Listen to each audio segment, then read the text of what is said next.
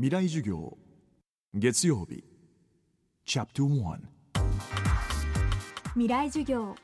ラジオを教壇にして開かれる未来のための公開授業です。第8回。今週講師としてお迎えするのは Think the Earth プロジェクトのプロデューサー上田壮一さん。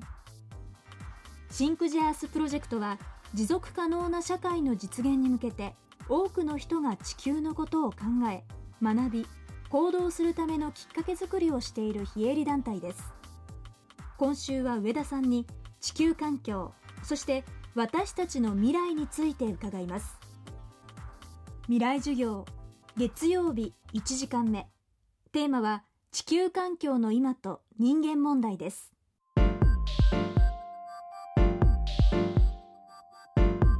えー今いわゆる環境問題というと、えー1992年のですね地球サミットでも議論された気候変動、まあ、地球温暖化それから生物多様性が、えー減っているということですねそれから、えー森林が、えーどんどん伐採されているそしてあの砂漠化と大きくその4つが、まあ、言われるんですけども、えーでもこれはその実際にはですねもっと根本的な問題の、まあ、結果として起きているっていうふうに考えた方が、えー僕はいいというふうに思っています。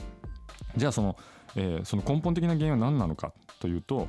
えーこれおそらく、えーと人口がどんどんものすごい勢いで増えているということ、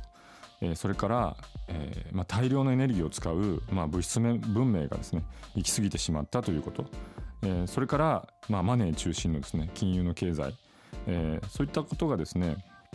えー非常に大きな問題として、えー根本にあってその結果として、えーいろんな環境問題が起きていると。これひとまとめにすると環境問題じゃなくてですね人間問題っていうふうに僕は呼んだ方がいいというふうに思っています。で環境問題っていうとどうしても、えー地球の側環境の側に問題があって、まあ、それをなんか人間が解決してやろうというようなこう、えースタンスになってしまうんですけどもそうではなくて僕たち自身人間の側がいろんな問題を起こしていてその結果がその環境のさまざまな問題に直結してしまっていると。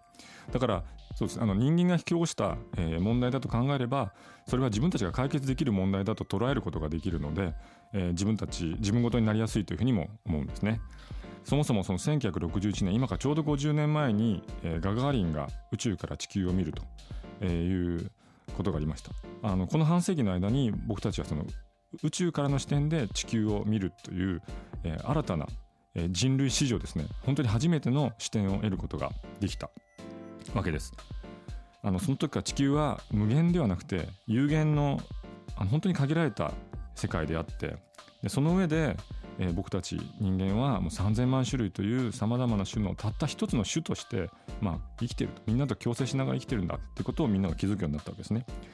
だから、まあ、有限の世界で営むその経済活動も当然、えっと無限の成長はありえないということに気づいたんですね。それが、えー今からその50年ぐらい前の話です。ですから21世紀の今はアクセルをまだ踏んでるんですね。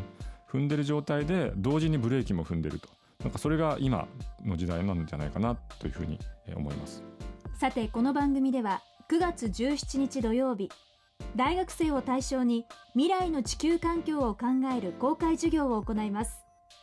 朝日地球環境フォーラム2011私たちの進む道 with 未来授業講師は首都大学東京教授宮台真司さん。サッカー日本代表前監督岡田武史さん。岡田武史です。今回はサッカーではなくて日本人と環境をテーマにみんなとこうバトルみたいなのができればいいかなと思ってます。この公開授業への参加者を募集しています。詳しくは東京 FM のトップページをチェックしてください